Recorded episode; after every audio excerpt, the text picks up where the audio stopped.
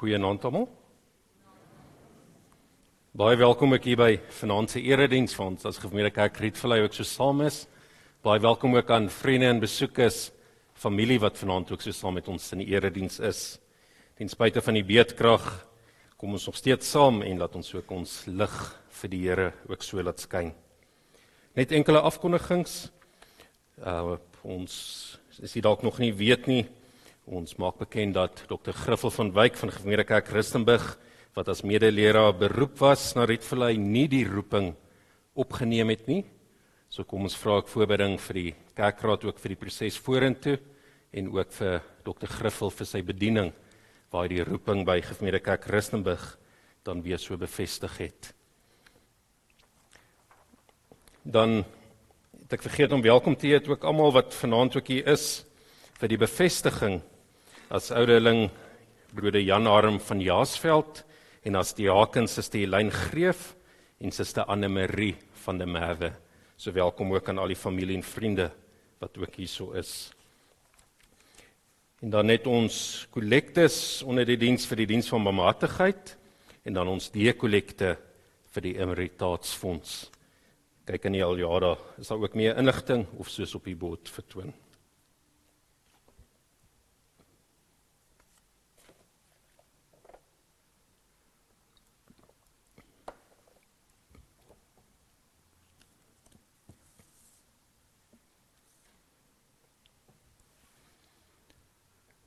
Geliefdes, al is daar donkerte om ons, waarna toe kyk ons vir ons hulp?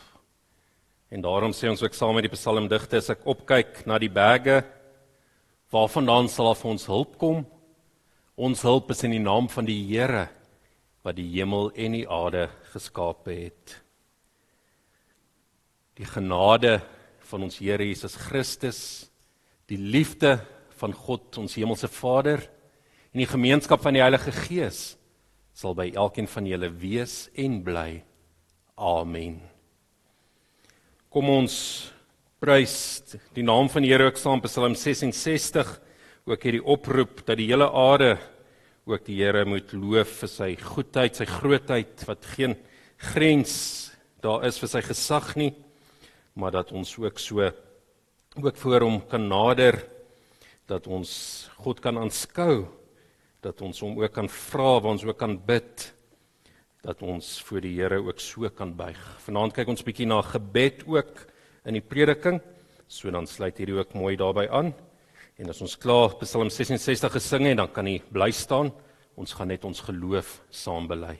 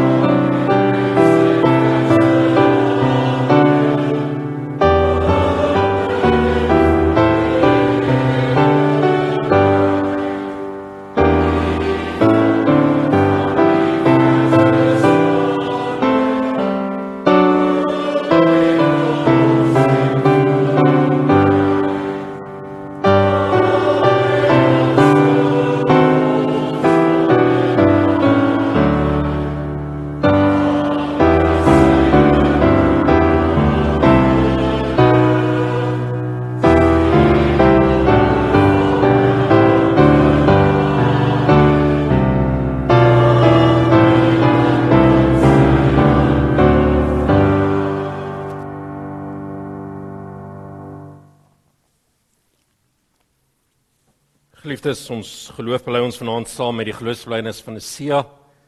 En so waar ons dit ook by die aand erediens doen, word ons opnuut daarin herinner, maar ons geloof bely ons in elke deel, elke oomblik ook in ons lewe. Dis nie net vir Sondagoggend beperk nie, maar ook daar waar ons as gelowiges in die wêreld gestuur word. Elkeen kan in sy hart as volg saam bely. Ons glo in een God, die almagtige Vader, die Skepper van die hemel en die aarde, van alle sigbare en onsigbare dinge en in een Here Jesus Christus, die enige gebore seun van God, voor al die eeue uit die Vader gebore, hy's God uit God, lig uit lig.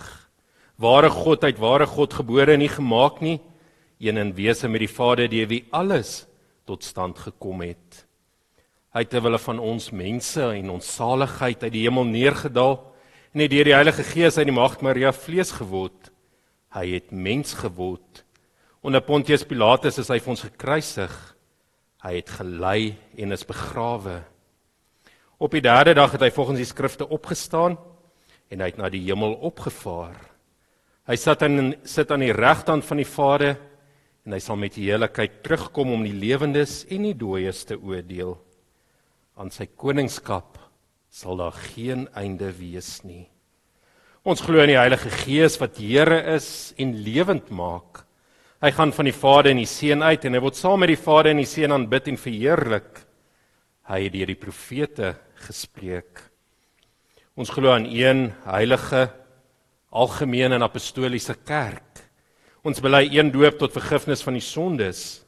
Ons verwag die opstanding van die dooies en die lewe van die toekomstige bedeling. Amen.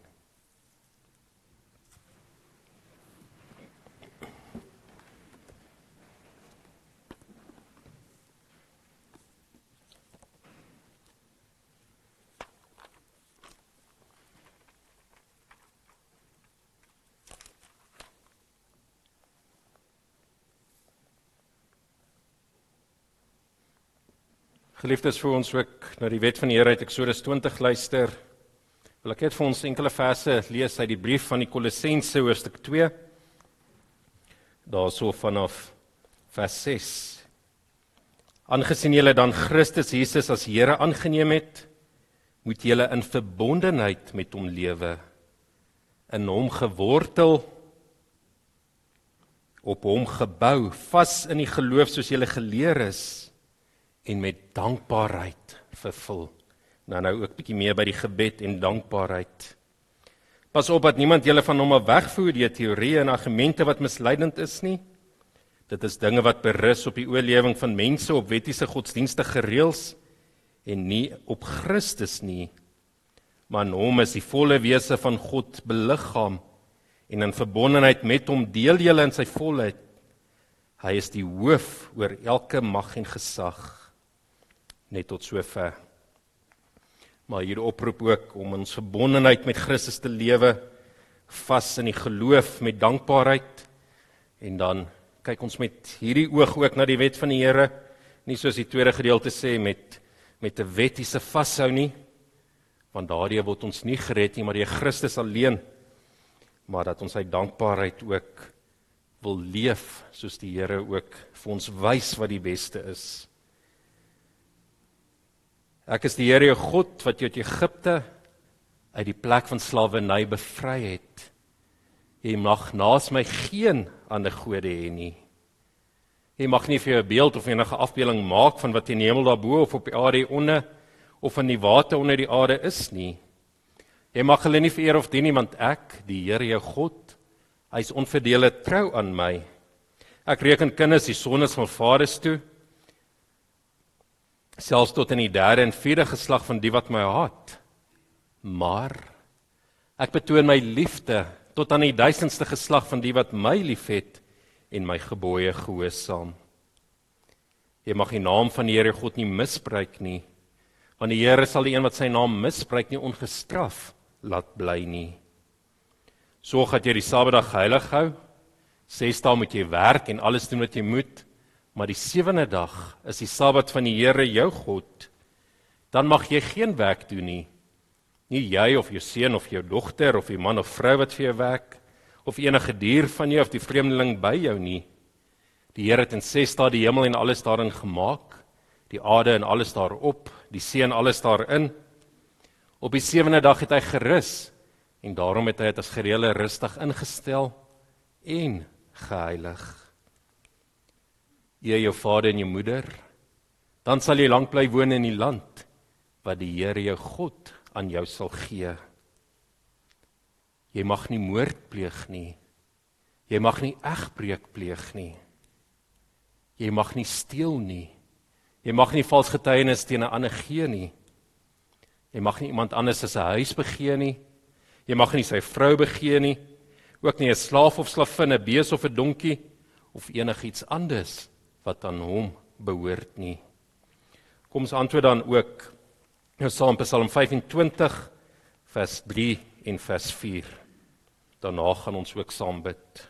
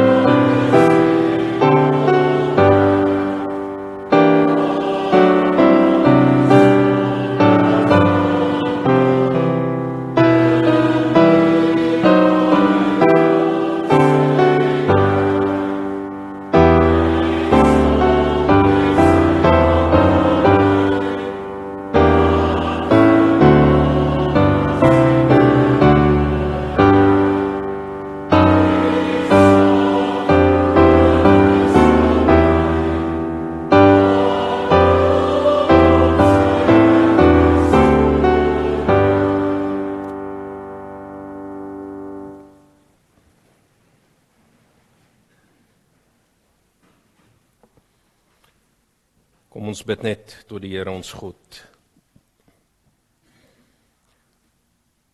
Genadige, barmhartige God. Dankie dat ons ook vanaand ook so kan saam wees as broers en susters lidmate van die liggaam van Jesus Christus. En dat ons ook met groot dankbaarheid met blydskap ook vanaand hier kan saam wees. Ja, in besonder vanoggend is ons geloof ook weer versterk en is ons herinner aan die tekens van die brood en die wyn wat ons ook met die sakrament van nagmaal ook ontvang het. Herinner ook hoe groot die liefde vir ons is en besonder die u seun Jesus Christus. En daarom kan ons net met 'n groot dankbaarheid ook vanaand weer kom. Ja, nie omdat ons sonne sonde is nie, nie van van ons ook jy weet ook gehoor het wil ons ook vanaand weer bely maar ons ons het teen die gesondag ons sondig die gedagtes die woord en daad. Die wat ons gedoen het maar ook baie keer in dit wat ons nie doen nie. Vir ons ook nie u met ons hele hart liefhet en ons naaste soos onsself nie. My Here dankie dat ons tot U kan roep, dat ons kan bekeer, kan terugkom. Want U is groot in genade en daarom vra ons ook maar vergewe ons, maar lei ons ook op die regte pad dat ons nie sal volhard in die sonde nie, maar dat ons sal volhard in ons dankbaarheidslewe en ons gebed. Lei ons om U wil te soek om om op die paaie te sal stap waarop U ons ook wil lei tot die eer van U naam. En dankie Here dat ons ook so die versterking het van die Heilige Gees wat ook wanneer ons ook U woord ook hoor dit ook vir ons ook oopmaak en en tot diep binne in ons binneste ook ook werk en en tot ons spreek. En dankie ook vir 'n geloofsgemeenskap, 'n gemeente waar daar medebroers en susters is waar ons mekaar ook kan oproep en help en ook lei op die paaie tot die eer van U naam.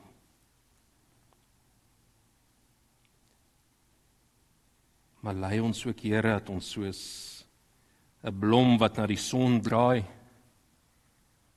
ons hele lewe gerig sal wees op U Here. Ook as 'n gemeente ook saam. Sien ons ook waar ons U koninkryk wil bou waar ons die evangelie boodskap van Jesus Christus met vrymoedigheid wil verkondig. En waar ons ook besig is met met 'n tyd van ondersoek en beplanning en om ook te te wil luister na die pad vorentoe waar hy ons as gemeente kerk Rietvallei wil gebruik.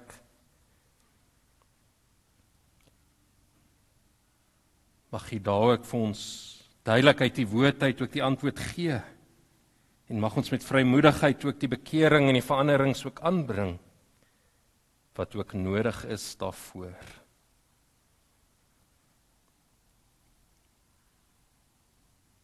En Here, dankie. Dankie dat ons ook verseker is maar U hoor ons gebede. U gee vir ons wat vir ons goed is, wat ons nodig het op die regte tyd. En daarom vra ons maar lei ons om om ook U koninkryk hier ook te bou. Laat U wil ook hier by ons geskied want U gee vir ons die daaglikse brood. U gee vir ons die versorging wat ons nodig het, die gawes wat ons kort om U gemeente op te bou. En net soos ons ook ander vergeef, vergewe ons ook ons skuld. Verlos ons van die bose want dan u bo die mag, die majesteit, die krag, die heiligheid vir ewig en ewig. Amen.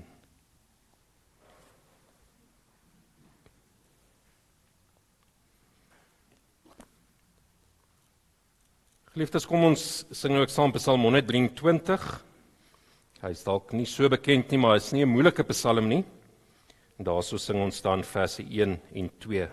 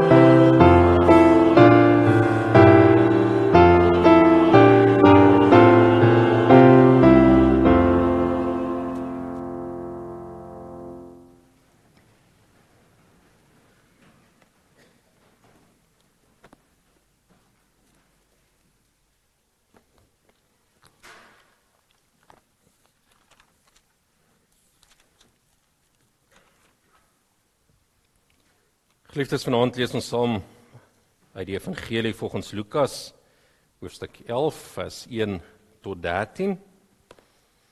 Ons het heelwat versoeke gekry van lidmate wat vra of kan ons die skrifgedeeltes ook op die bord ook vertoon, veral omdat ons heelwat die 2020 vertaling ook gebruik. En as daar enige lidmate is wat die gawes het om ook so iets te kan doen, skakel dan net. Dit sal ons ook baie help om die tydsaspek wat daarin ingaan ook elke week te kan be te kan behartig en dan kan ons ook so saam volg as gemeente saam met die vertaling wat ons ook lees.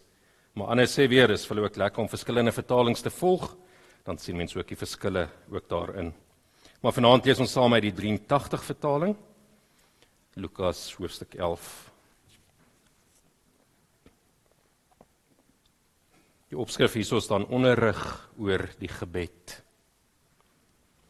Jesus was ergens op 'n plek besig om te bid. Toe hy klaar was, sê een van sy disippels vir hom: "Here, leer ons bid, soos Johannes ook sy volgelinge geleer het."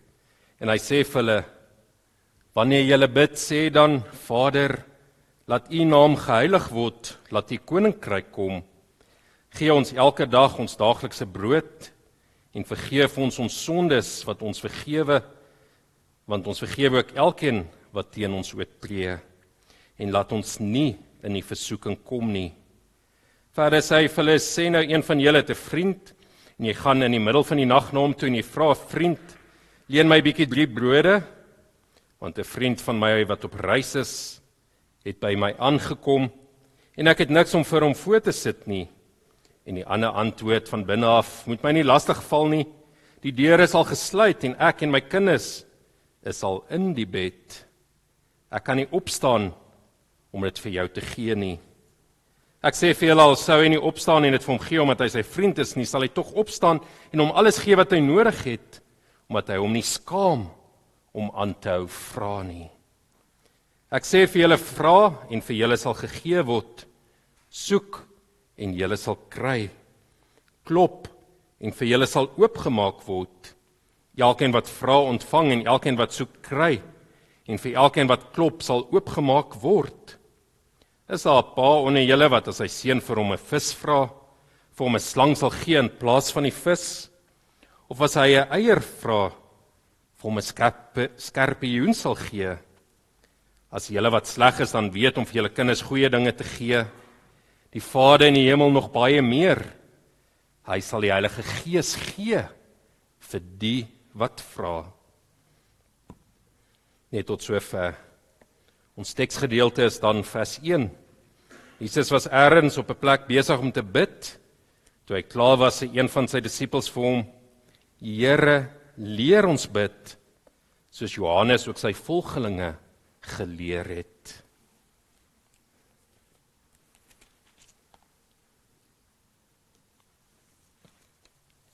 Here, leer ons bid.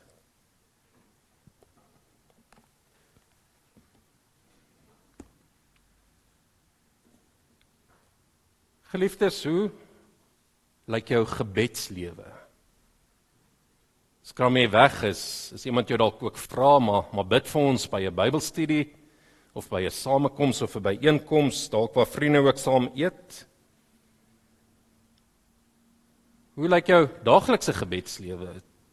Het ons dalk die die goeie gewoonte om om te sê ons bid by elke ete of of dalk is ons te besig in die oggend en middagete, net by aandete is ons saam en en daarso bid ons ook saam en ons ons het amper 'n gesegde wat ons ook opsê om om net te vra maar Here, dankie vir die kos, seën ook die hande wat dit vir ons voorberei het. Of dalk net voor ons gaan slaap, hier aan die einde van die dag nadat ons ook alles afgehandel het wat ons wou gedoen het, dan dan pas ons net so skietgebedjie in om te sê maar Here, help my net ook vir die volgende dag wat ook kom. Ja, almal van ons gebedslewe lyk sekerlik nie so nie, maar dis dis so maklik dat ook kan verval en en hoe baie lidmate se gebedslewe ook lyk. En is opvallend ook die laaste ruk ook met Bybelstudies is daar ook gevra word om te bid. Dan kyk almal ook weg op op die plafon Maar die vrymoedigheid ontbreek om daar waar ons saam as as gelowiges ook die woord van die Here bestudeer het om om daar ook net met vrymoedigheid te kan bid. En hoekom is dit so? Kom ons kyk dan ook na verskonings om nie te bid nie. Verskonings wat ons ook al hoor, ja, daar's daar's dalk baie meer 'n lang lys daarvan. Ons hoor ook mense sê maar ons is skaam. En ja, dit is so om om voor mense te praat word as een van die grootste vrese ook uitgewys. Mense wil nie altyd voor ander praat nie. Dit mag wees dat jy selfbewus is. Party sê maar hulle is bang, hulle hulle bid iets verkeerd en mense sal vir hulle lag. Maar is dit werklik 'n verskoning? En so kry ons ook baie mooi in hierdie gedeelte wat wat Jesus ook aan die gelykenis gebruik van van 'n vriend wat gaste onverwags in die nag gekry het. En dis anderste destyds, jy kan nie gou na die 24 uur inry winkel toe gaan en en daarso vir hulle iets koop om te eet nie. As jy niks in jou huis het nie, dan dan is dit ook 'n verleentheid en die persone kon nie ook iets gekoop het langs die pad nie en gasvryheid was baie belangrik ook in die oosterse wêreld vandag nog steeds. En so wat moet jy gaan doen? Gaan vra ook by jou vriend, by jou buurman. Daar sou ook brode ook vir die gaste. En dan antwoord Jesus: Ek sê vir julle al sou hy nie opstaan net vir hom gee omdat hy sy vriend is nie, sal hy tog opstaan en hom alles gee wat hy nodig het omdat hy hom nie skaam om aan te hou vra nie. Ja, en vir die vriend om ook op te gestaan het, was dit ook ook 'n groot ding gewees want die huise was klein gewees, die vertrekke was meestal maar een vertrek wat ook deel was van die kombuis en die slaapkamer so so as hy die man ook opstaan om die brode te soek, dan maak hy ook sy hele huis ook wakker. So dis ook 'n groot ongerief wat hy ook plaas gevind het.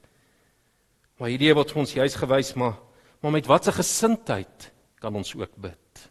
Met watter gesindheid kan ons ook vra sonder sonder om skaam te wees?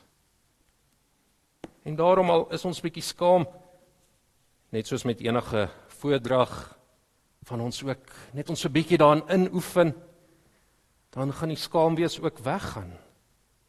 Dan gaan ons ook besef maar maar dis ons broers en susters wat ook hier saam is. Daarom kan ons ook bid. Anders sê weer maar, maar ons bid nie omdat ons voel maar die Here is ver. Die Here hoor my nie. En ja, dit is wanneer mens die moeilike tye in jou lewe gaan, wanneer jy dalk ook depressief is, kyk maar net na Jona wat ook daar buite Ninive gaan sit het en net net gewag het dat die stad moes vernietig word, maar die Here wat die stad toe nie vernietig het toe hulle tot bekering gekom het nie. Of dink dit aan Elia ook in die woestyn waar hy gevlug het vir Jezebel ook. Dawid ook baie mooi in in sy psalms, maar Psalm 25 ook om te sê maar vir die Here maar maar kyk hoe moeilik hoe sleg gaan dit met my. Maar wanneer ons werklik ons godsbesef reg het, ons verhouding met die Here ook reg leef, dan is dit juis na die Here na toe wie ons wil gaan ook wanneer dit sleg gaan. Van ons werklik besef wat dit beteken en met nagmaal is dit weer vir ons ook herinner Maar die Here het hierdie skeiding wat was Adam en Eva wat weggekruip het in die paradys. Het die Here hulle eerste plek om opsoek, kom roep. Waar is julle? Maar so het hy dan ook Jesus Christus gestuur om die kop van die slang te vermossel sodat daar vrymoedigheid is, sodat die voorhangsel in die tempel ook geskeur het. Sodat ons nou met vrymoedigheid ook na die Here toe kan kom. En daarom ook hierdie mooi beeld wat ons dan ook kry van van die Here wat ons hemelse Vader is. As kind as jy iets nodig het, vir wie gaan jy ook vra? Jy gaan vra juis ook vir jou ouers want jy jy ken hulle, jy vertrou hulle, jy jy weet waantoe hulle in staat. En so kan ons ook by die Here kom vra. As jy wat sleg is, dan weet om vir julle kinders goeie dinge te gee. Die Vader in die hemel nog baie meer. Hy sal die Heilige Gees gee vir die wat vra. Lukas sê net hy sal die dinge gee wat ons nodig het. Ekskuus, ek bedoel Matteus. Maar Lukas bring vir ons ook baie mooi uit, maar die maar die Here sal vir ons ook die Heilige Gees gee vir die wat daarom vra. En so is dit vir ons weer eens die getuienis dat dat die wat op die Here vertrou nie teleeggesteld gaan wees nie.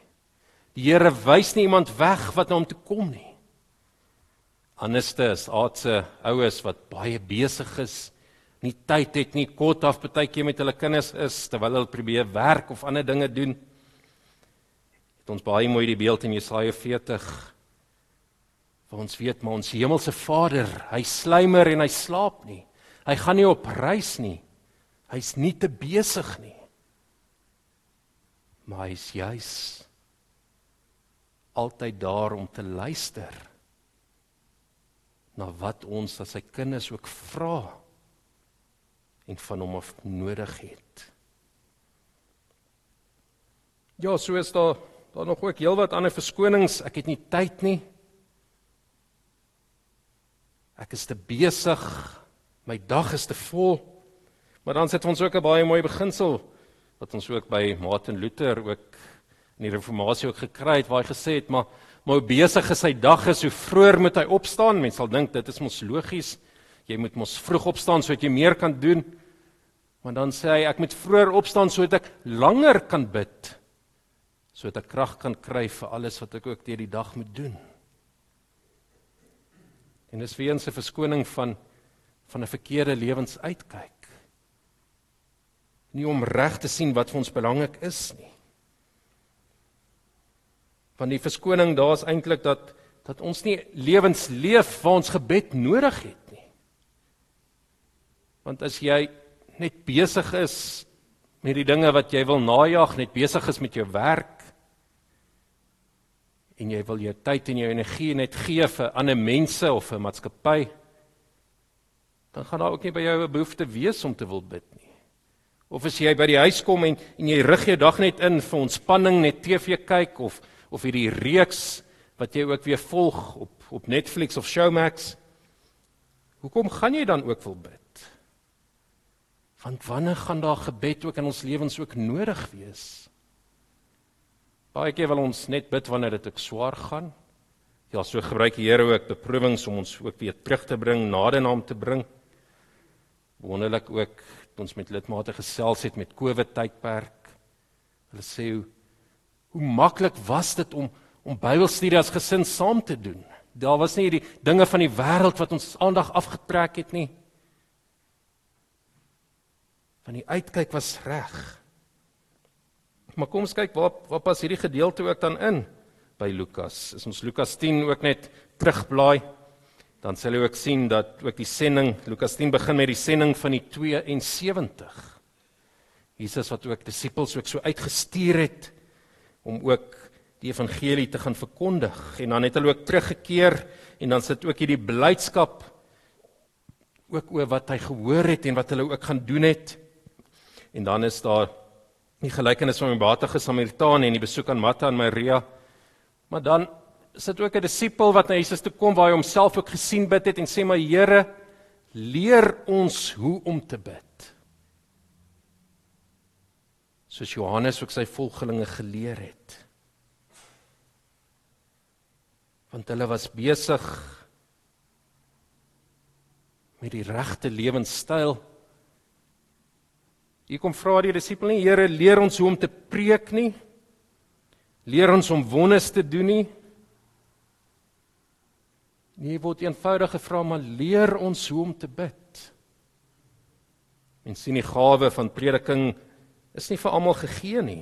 Dit word verseker is ook so gegee deur die Here en daarom is ons ook in ons die gawes wat die Here vir ons gee moet moet ons almal nie ook dieselfde gawes probeer uitleef nie. Maar as dit gaan oor gebed dan word dit nie genoem as 'n aparte gawe nie maar iets wat elke gelowige ook deel maak van sy lewe. En daarom in die Helbergse Katekismes Sondag 45 Waarom is die gebed vir Christene nodig? Waarom moet ons bid? Omdat dit die vernaamste deel van die dankbaarheid is wat God van ons eis en omdat God sy genade en Heilige Gees alleen aan hulle wil gee wat met hartlike versigtings sonder ophou daarom bid en daarvoor dank. En dan vra hy verder, maar hoe moet 'n gebed wees wat God behaag en deur hom verhoor word? Hoe pas dit dan ook in ons gebed is vir ons nodig omdat dit deel is van ons dankbaarheidslewe en daarom ook na nagmaal sê ons maar ons ons is weer vervul met hierdie dankbaarheid. Ons het vanoggend weer gehoor maar ons sondes is volkome vergewe deur Jesus Christus. En wanneer anderste wil ons ook nie ons dankbaarheid ook weer wys as nadat ons die sakrament van nagmaal ook ontvang het, maar elke dag van ons lewe. Maar dan ook die oproep en dis wat hierdie gedeelte van Lukas 11 ons so mooi sê, maar maar die wat vir die Here vra om die Heilige Gees sal dit ook kry. En ons vra dit met hartlike versigtings sonder ophou. Ons volhard in gebed en ons dank die Here daarvoor. Maar kom ons kyk dan hoe moet ons gebede ook wees? Die inhoud daarvan, ten eerste met ons alleen die enige ware God wat hom in sy woord geopenbaar het van harte aanroep vir alles waarvan hy ons beveel het om te bid.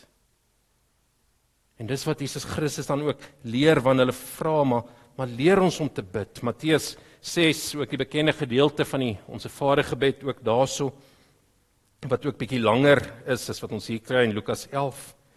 Maar hieso is dit belangrik om te besef maar maar tot wie bid is bid ons want ons besef maar dis die enigste ware God dan besef ons maar hoekom gaan ons by ander gaan vra? Hoekom wil ons by ander plek ook gaan bid? Dis soos wanneer iemand ook groet en en jy vra hoe gaan dit en en dan sê hulle maar vol klagtes maar niemand luister nie. Maar dis dan juis wat ons weet maar maar hoekom luister niemand nie? Praat jy ooit met die regte persoon wat jou kan help? Gaan vertel jy dit vir persone wat nie in staat is om jou te help nie of ook nie jou vriende is nie? Maar so sit ons baie mooi maar maar dis die enigste ware God.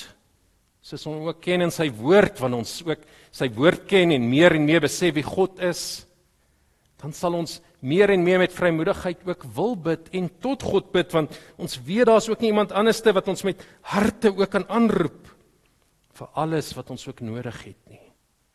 En wat het die Here ons beveel om te bid? Alles wat ons ook nodig het vir ons liggaam en gees alle geestelike en liggaamlike behoeftes. En ja ons het ook bietjie teruggekyk Romeine 12 waar ons ook in 1 Korintiërs 13 gepreek het oor die gawes waar Romeine 12 ook kom om te sê mag gee jouself jou dankbaarheidslewe as 'n lewende heilige offer wat vir God aanneemlik is en laat ons ons denke vernuwe, laat ons laat ons ook daarin anders te leef. Want dan sal ons ook in alles wat ons bid en vra ook God se wil daarin soek. 'n Offer wat vir God aanneemlik is. En dit is soos hierdie beeld wat ons het ook van van kinders wat wat elke keer net lekker goed by mamma en pappa wil kom vra. En as ouers gee ons ook lekker goed, ons hou van bederf. Ons gee dit wanneer dit nodig is, maar maar as jy elke keer vir jou kind ook ook 'n lekker ding gee, lekker nei wanneer hulle ook daarom vra, dan gaan die kind ook gevolge hê van tande wat dalk gaan seer word en gaatjies in kry, 'n liggaam wat nie gesond gaan wees nie, die energie gaan val. En dit is dan ook hierdie beperkte beeld met ons geloofshouding ook met die Here. Ons ons vra, ons ons klop, ons soek met vrymoedigheid, maar maar as ons heeltyd net die lekkers wil hê, dan gaan ons gebede ook nie geantwoord word nie. Want dan vra ons vir dit wat met tye vir ons goed is, maar nie elke liewe oomblik van ons lewe ook vir ons goed is nie. Maar soos ons ook God leer ken deur sy woord, dan sal ons ook sy wil leer ken en ook weet maar waarvoor moet ons vra. En kom ons kyk dan ook in hierdie gebed wat ook dan vir ons gegee word waar Christus ook sê hoe moet ons bid? Waarvoor moet ons vra? Ons vra maar laat U naam geheilig word. Gaan dit in ons lewe alleeers oor die eer van God? Ook na nagmaal het ons weer daar ook besef ja, ek my eie tekortkominge, my eie swakheid. Het ek nodig om tot God te kan bid sodat ek my voor sy majesteit kan voetmoedig en dat ek gaan soek in my hele lewe maar laat sy naam geheilig word. En saam met dit ook die tweede maar laat u koninkryk kom want wanneer ons dit ook reg vra dan dan gaan dit ook ons soeke wees. Dat ons hierdie week ook sal uitgaan en en sal in dit wat ons aanpak en doen ook vra maar laat u naam geheilig word, laat u koninkryk kom. Dit wat ons ook aanpak, dit wat ons ons tyd en energie spandeer, is dit koninkrykswerk? Is dit om God se koninkryk ook te bou?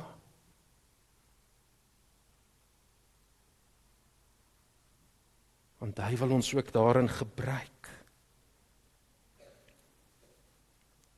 Want dan sal ons besef, maar wel ons dit nie verdien nie, tog ter wille van die Here Jesus Christus Christus wil en sal hy sekerlik ons gebede verhoor.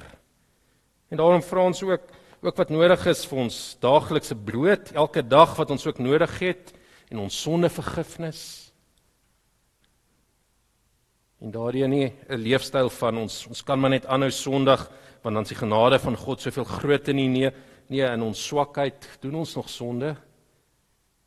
En met vrymoedigheid kom ons na hom toe net hy wat ons sondes kan vergewe en van ons af wegneem. En laat hy ons nie in versoeking kom nie. Maar ons verlos van die bose. Mag dit werklik ook deel wees ook van ons gebedslewe hierdie week wat kom. Maar so deel wees dat dat dit ook natuurlik by ons ook is.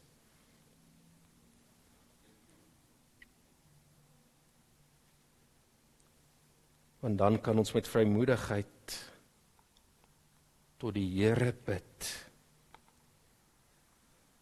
Bid ons sodat altyd groot dinge moet gebeur.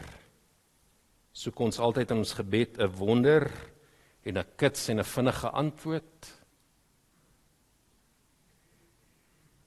Nee, dis ook nie waarvoor gebed vir ons gegee is nie. Gebed is nie net die noodklok wat jy lui en dan daag die polisie of die brandweer op.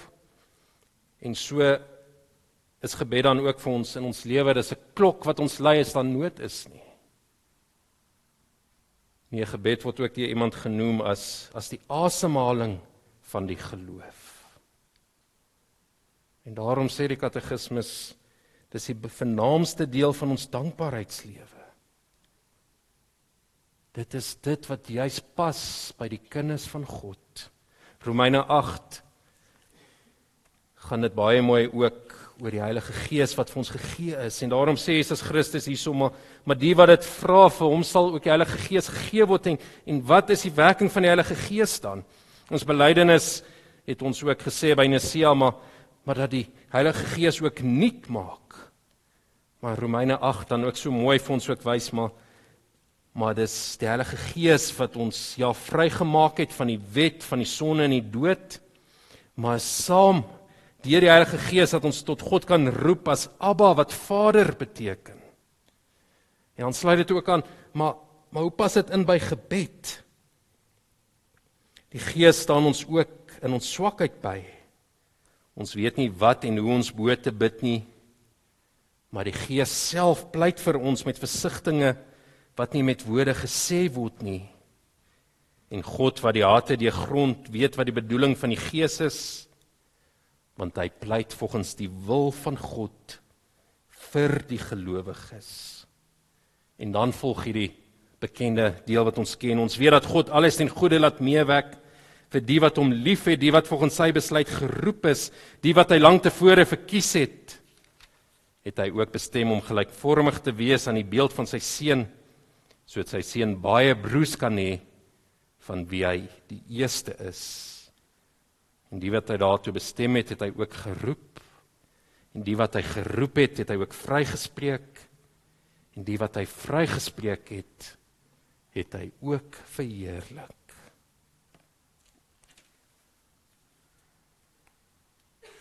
Geliefdes, mag ons elkeen ook weer vanaand ook vir die Here vra, my Here, leer ons hoe om te bid. Leer ons bid. Leer ons dat ons besef maar dis nie oor omdat ons vra of wat ons gebede beter as ander is, daarom word ons gebede verhoor nie. Nie ons gebede word net verhoor omdat ons met vrymoedigheid deur die bloed van Jesus Christus van ons sonde skuld skoon gewas is.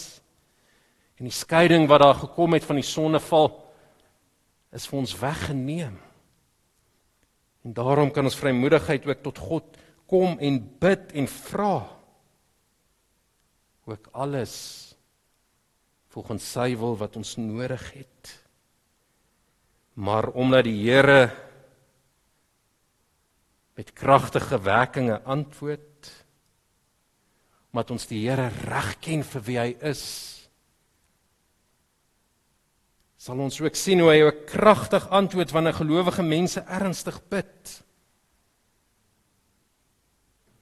Want God antwoord ons gebede. Soos Psalm 23 ook sê, maar die Here lei ons op die regte paaie tot die eer van sy naam. So het ons gebid en gevra, mag die Here ook vir ons Dr. Griffel van Wyk gestuur het as 'n mede-leraar. En so het ons ook geglo en vertrou, maar maar dis die persoon met die regte gawes wat ook hier sal inpas. Maar so het die Here ook vir ons geantwoord, maar maar nee. ons moet self ook eers ook nog kyk vir ons moet bekeer waar ons moet groei in die geloof waar ons dalk ook 'n gemeente moet wees wat nog meer ernstig met vrymoedigheid ook kan bid maar hy sal dit ook vir ons ten goeie laat meewerk op die paaie tot die eer van sy naam kom ons vra met vrymoedigheid dat die Here ons deur die Heilige Gees help om te bid. En mag ons ook met vrymoedigheid vir mekaar bid. Mag daar die liefdesgemeenskap onder mekaar wees waar ons iemand net 'n boodskap kan stuur of bel of sê, maar bid vir my vandag. Bid vir my vir hierdie week nie dat net oor my gaan nie, maar dat ons 'n verhouding met die Here het as ons hemelse Vader kom ons moedig mekaar aan ook om meer as gemeente saam te bid ook by ons Bybelstudies. Ook by ons samekomste. By ons wijkbyeenkomste. Maar waar ons ook net as gelowiges saam kuier. Kom ons bid omdat die Here vir ons alles gegee het om te kan bid. En hoekom sal ons dan nie wil bid nie. Amen. Kom ons bid dan saam.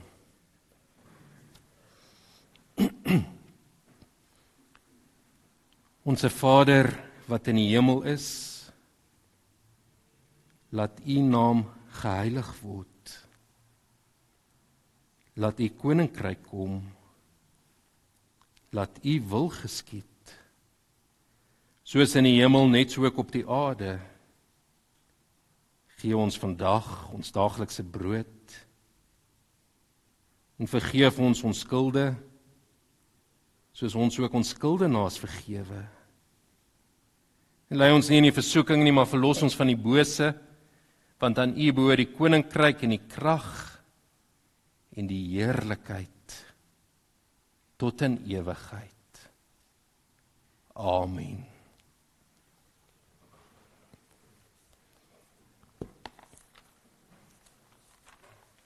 Geliefdes, ons gaan nou ook oor na die bevestiging van ons Amstraas. So kan die Brüder en zusters, ook naar voren kom.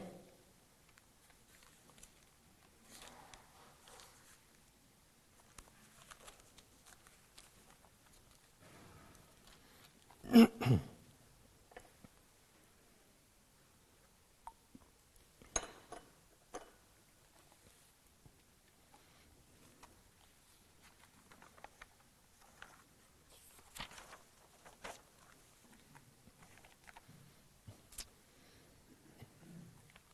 Geliefdes in ons Here Jesus Christus. Jy weet ons nou verskillende male ook julle name afgekondig het om ook so by die gemeente ook te hoor of enigiemand ook daarteenoor beswaar het en maar niemand ook 'n 'n grondige of 'n wettige beswaar teen julle bevestiging voorgelê het nie sal ons julle ook nou in julle diens bevestig. Maar vir hierdie doel moet u wat ook bevestig word en almal wat ook hier teenwoordig is. Eers uit die woord van God 'n kort uiteensetting van die instelling en ampswerk van die ouderlinge en diakens aanhoor. 'n Ouderling is iemand wat die diens van regering in die gemeente van Christus beoefen. Ouderlinge of opsieners soos dit ook genoem is, het deegans in die apostoliese kerk die gemeente met die woord geregeer en versorg volgens die gawes wat die Heilige Gees gegee het. En wat die diakens betref, 'n diens om die gemeente as een gemeenskap in Christus te laat lewe, het spoedig in die apostoliese kerke nodig geword. En hierdie diens word duidelik onderskei van die diens van die woord en gebede as ook van die diens van die regering. Ons glo dat Christus mense tot besonderse dienste in sy kerk roep om die gelowiges vir hulle dienswerk toe te rus tot opbouing van die liggaam van Christus. Daarom rus Christus hulle ook toe met die gawes wat hulle ook nodig het. As ouderling, geliefde broeder, word u geroep om die gemeente te regeer en te versorg. En hierdie diens word nie net aan een of twee toe vertrou nie, maar aan al die ouderlinge saam wat onder leiding van en saam met die bedienaar van die woord die kerkraad vorm. Om hierdie diens behoorlik te kan uitoefen, is dit nodig dat die ouderlinge die woord van God deeglik ondersoek en hulle oefen in die rykdom van die evangelie. U opdrag as ouderling is dis die volgende.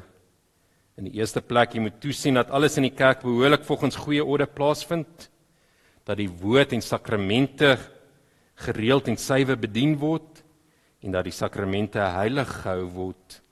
Jy moet daarop lê dat die bedienaars van die woord, die ouderlinge en die diakens getrou en deeglik hulle goddelike opdragte uitvoer en jy moet die bedienaars van die woord met goeie raad bystaan. In die tweede plek, jy moet sorgvuldig let op die leer en lewe van elke lidmaat en alle Christene met raad en troos ondersteun. Teen die lidmate wat hulle nie bekeer nie en in hulle sondes voortlewe, moet met die kerklike vermaaning en tug opgetree word en die wat berou het moet weer in die gemeenskap van die kerk ontvang word. Derdens, jy moet val oor die leer en wandel van bedienaars van die woord toesig hou sodat alles tot opbouing van die kerk mag strek en geen vreemde leer voorgedra word nie. Jy moet ook die afvalliges en heidene tot bekering en geloof in Jesus Christus roep want so vergade Christus sy kerk. En as diakens, geliefde susters, word jy geroep om sorg te dra dat die gemeente hulle eenheid in Christus en daadwerklike onderlinge liefde beoefen. Jy moet ook toesien dat die gelowiges aan almal goed doen sodat die liefde van Christus op hierdie wyse geopenbaar kan word. Saam met die medediakens moet jy almal besoek en hulle aanspoor om daadwerklike liefde teenoor die medegelowiges en alle mense te bewys. Deur elkeen te besoek, sorg te dra dat nie een deur armoede eensaamheid, ouderdom en siekte of om ander redes van die geloofsgemeenskap vervreem raak nie. Die middele wat gegee word tot diens van die wat in noodverkeer sorgvuldig beheer, met wysheid bestee en met vertroosting uit die skrif uitdeel. Sodoende moet die Christus die medegelowiges en alle mense dien, die gemeente tot diens toerus en die liefde van Christus tot verheerliking van God in die wêreld laat skitter. U het gehoor wat u opdrag is en ons vra nou u om opreg ook op die volgende vraag te antwoord. Is u in die jaar daarvan oortuig dat u wettig deur die gemeente van God en daarom deur God self tot hierdie heilige diens geroep is? Glo jy dat die Heilige Skrif die woord van God is en dat dit die volmaakte leer van saligheid bevat en verwerp die leringe wat daarmee in stryd is? Beloof u om die goddelike opdrag getrou met ywer en ooreenstemming met hierdie leer uit te voer en volgens hierdie leer te lewe. En beloof u om u aan die kerklike vermaanings en tug te onderwerp as u miskien in leer of lewe afwyk. Anne Marie van der Merwe, wat is u antwoord? Jan Arm van Jasveld, wat is u antwoord? En Elyn Greef, wat is u antwoord? Mag die alvermoëne God en Vader u sy genade skenk om in hierdie diens getrou en vrugbaar werksaam te wees. Wees dan ouderlinge ywerig in die regering van die gemeente. Wees soos wagters oor die huis van God. Vermaan en vertroos elkeen na sy behoefte. Gee daarop ag dat die leer suiwer gehou word en dat die gemeente vroom lewe. En u diakens wees toegewyd in die diens stel vas wat die nood van gelowiges is en kom hulle te hulp. Spoor almal tot mededeelsaamheid aan. Wees versigtig in die besteding van die middele wat aan die sorg toevertrou is. My almal saam wees getrou in die diens en wees 'n goeie voorganger vir die hele gemeente. So sal u vir jouself 'n eervolle plek in die gemeente verwerf en groot vrymoedigheid in die geloof in Christus verkry en na die lewe in die vreugde van die Here ingaan. En u geliefde gemeente ontvang ook dan hierdie dienaars van God. Stel u gewillig onder hulle toesig en regering want hulle waak oor u lewe en sal eenmal daarvan rekenskap moet gee. Laat u in die beoefening van die gemeenskap van die heiliges deur die diakens lei. Gee sonder bybedoelings en dwang want God het mense lief wat blymoedig gee. Doen die daaglikse werk getrou sodat hy ook hulle kan help wat behoefte het. Dink aan die ouderlinge en diakens in die gebede. Maar omdat ons dit nie uit onsself uit kan doen nie, laat ons daarom ook die almagtige God aanroep. Ons Vader, ons dankie dat U ook hierdie dienaars die Gees gelei het om ook die roeping op te volg. Ons bid U gee aan hulle steeds meer die gawes wat hulle ook nodig het om hulle dienste te verrig. Skenk aan hulle wysheid, skranderheid, onderskeidingsvermoë en liefde. Verleen hulle genade om getrou in die dienste volhard en nooit die teleurstelling, moeite, verdriet of vervolging van die wêreld te verslap nie. Seën Here ook ons as gemeente waaroor u ook hulle gestel het. Maak elkeen gewillig om hom of haar aan die vermaaninge van die ouderlinge te onderwerp wat ons hulle eer ter wille van hulle roeping. En voorsien die gemeente genadiglik van die nodige middele om ryk te kan wees in vrygewigheid en alle goeie werke leer ons deur die liefde van ons Here Jesus Christus om aan mekaar se belange te dink. Laat so die heilige naam geëer word en die ryk van die seun Christus kom. Verhoor ons o Vader deur u geliefde seun. Amen. Geliefdes, kom ons sing ook dan Psalm 132 as 'n seënbede. Psalm 132 gaan ook oor die verbond wat met Dawid as koning huis ook ook so deur die Here ook vir hom ook gestel is dat daar ook altyd iemand uit sy ryk ook sal regeer en so word dit ook verwys na Jesus Christus maar die verse wat ons ook sing gaan dan ook oor die dienaars wat die Here ook gee vir wat ook so nodig is daar sing ons vers 6 en vers 10